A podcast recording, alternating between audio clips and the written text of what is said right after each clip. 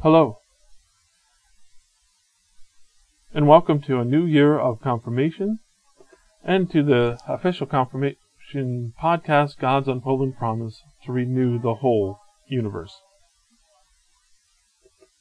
To begin the year, we're actually going to kind of take a step back and refresh some things from last year, because one of the things I really want to look at for this school year, for this confirmation year, is to look at the question of who is Jesus, to kind of examine Jesus' life, death, and resurrection. And in order to answer the question of who is Jesus, I think we need to kind of look at the people to whom Jesus belonged. And that's where we're going to begin this week. And so I would like us to go back and read in Dan Erlander pages 34 through 38. So it's not even the full chapter, it's just those 4 pages of within chapter 10 chapter 9 at the end. And as part of that, we'll see and begin to learn more about the people that Jesus was a part of. And just to put a little bit of kind of historical context into it, by this time, the Roman Empire had conquered ancient Judah, and where Jesus lived, and that also included Jerusalem, Judah, and Galilee, were kind of the main areas in which Jesus focused, at least in the Gospels. These were areas that were populated by Jews, and I think it is very important to remember that Jesus was born Jewish, and that he was Jewish all the way until he died. Sometimes I think have a tendency to make Jesus into kind of the first Christian and somehow remove his Jewishness, but you can't really do that, can you? I mean, it's not like I can all of a sudden change my skin color or change, my ethnic background.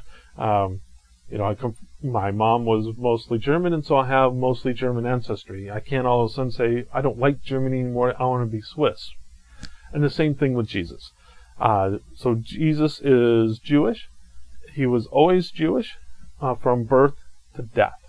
And I think that is important for when we do read the Gospels, and it looks like Jesus is criticizing Judaism. He is doing it from the inside, and not as one from outside who is standing over against him, but is doing it kind of from the inside, and is looking at renewing a piece of that religious tradition of moving in a different direction. And as Christians, we would say that was the right direction, but and it's not also, we need to remember that he is not attacking all of Judaism. Sometimes it sounds like that in the Gospels, but in fact, the Gospels have a tendency to kind of expand or exaggerate their argument a little bit in order to make their point more clear. And we need to remember when we do read the Gospels, we're not actually reading the words of Jesus, or reading sort of the remembered words of Jesus that have been passed down for about 30 years or more before they actually get written down in the Gospels. And yes, there would have been a lot more, they would have been a lot closer and a lot more careful about how the traditions were passed down, but not everything is going to be passed down exactly perfectly. They didn't have tape recorders, for example, to record things.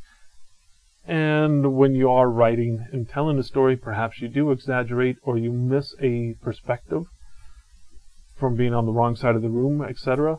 And so the Gospels do essentially the same thing, with maybe emphasizing pieces of Jesus' story for the sake of trying to make a point. And so, if we remember that Jesus is Jewish and always remained Jewish, that helps us to understand what Jesus is in fact doing there. And so, a little bit about Rome. There were 2 emperors kind of during Jesus' lifetime. Jesus was born while Augustus was emperor, and then he died most likely while Tiberius was still emperor. And Tiberius was Augustus's adopted son. If you've never heard of these 2, I suspect you can maybe piece one of them together, because you probably know, you've at least heard the name if you recognize the month August. which comes from Augustus. There's a lot about the Roman Empire that we really don't know. We don't know exactly how ordinary people lived, and that's going to impact how we read some of the stuff here in Dan Erlander. But what we do know is that Rome ruled had conquered a variety of different kingdoms. Herod's was one of those. But they left Herod in charge. And basically, Rome was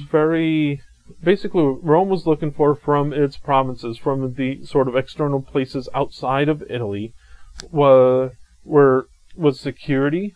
I think was probably one of the most important thing. They didn't want to have to keep coming back into the region to put down a rebellion, a revolt, etc.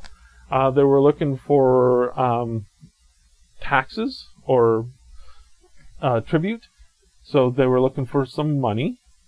And in many cases, there's some indication that where there was kind of a client king, such as Herod or his sons, we'll get to those in a moment, that taxes were relatively low as long as they were being used to kind of maintain the region in which they were king over, that they were responsible for. And then the third would have been various resources, natural resources. So in many ways, Rome is not all that much different than, say, more modern nations, because we sort of value the same kinds of things. We need to make sure that we have ample resources and access to resources to maintain a certain way of life. There are taxes that are required, payments, whether those go to government or whether those go to corporations, etc., is neither here nor there. It's the same as like buying things, and then we also want security. That's why we have the military, and then also that's why we have the police force. So all of those things Rome wanted and looked for, and that is going to be one of the keys to hitting one of the main questions that we're going to address relatively early on and throughout the course, is why did Jesus have to die? And the simple answer is Jesus didn't have to die. If Jesus didn't have to die, then the question becomes, then why was Jesus killed? And that is a much more interesting question. I think it also gets at and keeps things more consistent between the Old and New Testament when we ask the question that way. Because I think for a lot of people, Jesus had to die in order for there to be forgiveness. But yet, if we read the Old Testament like we did last year, we understand that forgiveness was always there. That wasn't something new. And so, why did Jesus die becomes one of the key questions to understanding who Jesus is.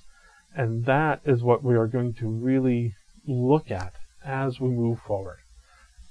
And so pay attention to Erlander's discussion on purity, because I think purity works in two different ways. I think one of the ways that Erlander talks about it is when you are a minority group or a small group and you're being pressured by external forces to essentially adapt a different way of being. Purity helps to sort of define kind of the barriers and the boundaries around your group. Purity can also work to maintain one's privilege. If you are in a place of privilege, as some of especially the local elite would have been, they can use purity to essentially maintain their privilege by assuring that certain people are not going to be a part of that. One quick example, one that has also been a big part of our society's history as well, has been the treatment and the view of women.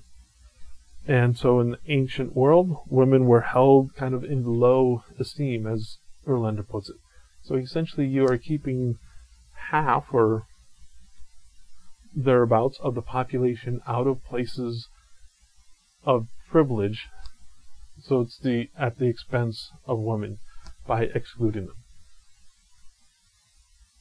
So those are going to be some of the things that we look at. We're going to look at how Jesus interacts with those particular ideas and concepts. And by doing so, we will begin to understand perhaps one reason of why Jesus was killed.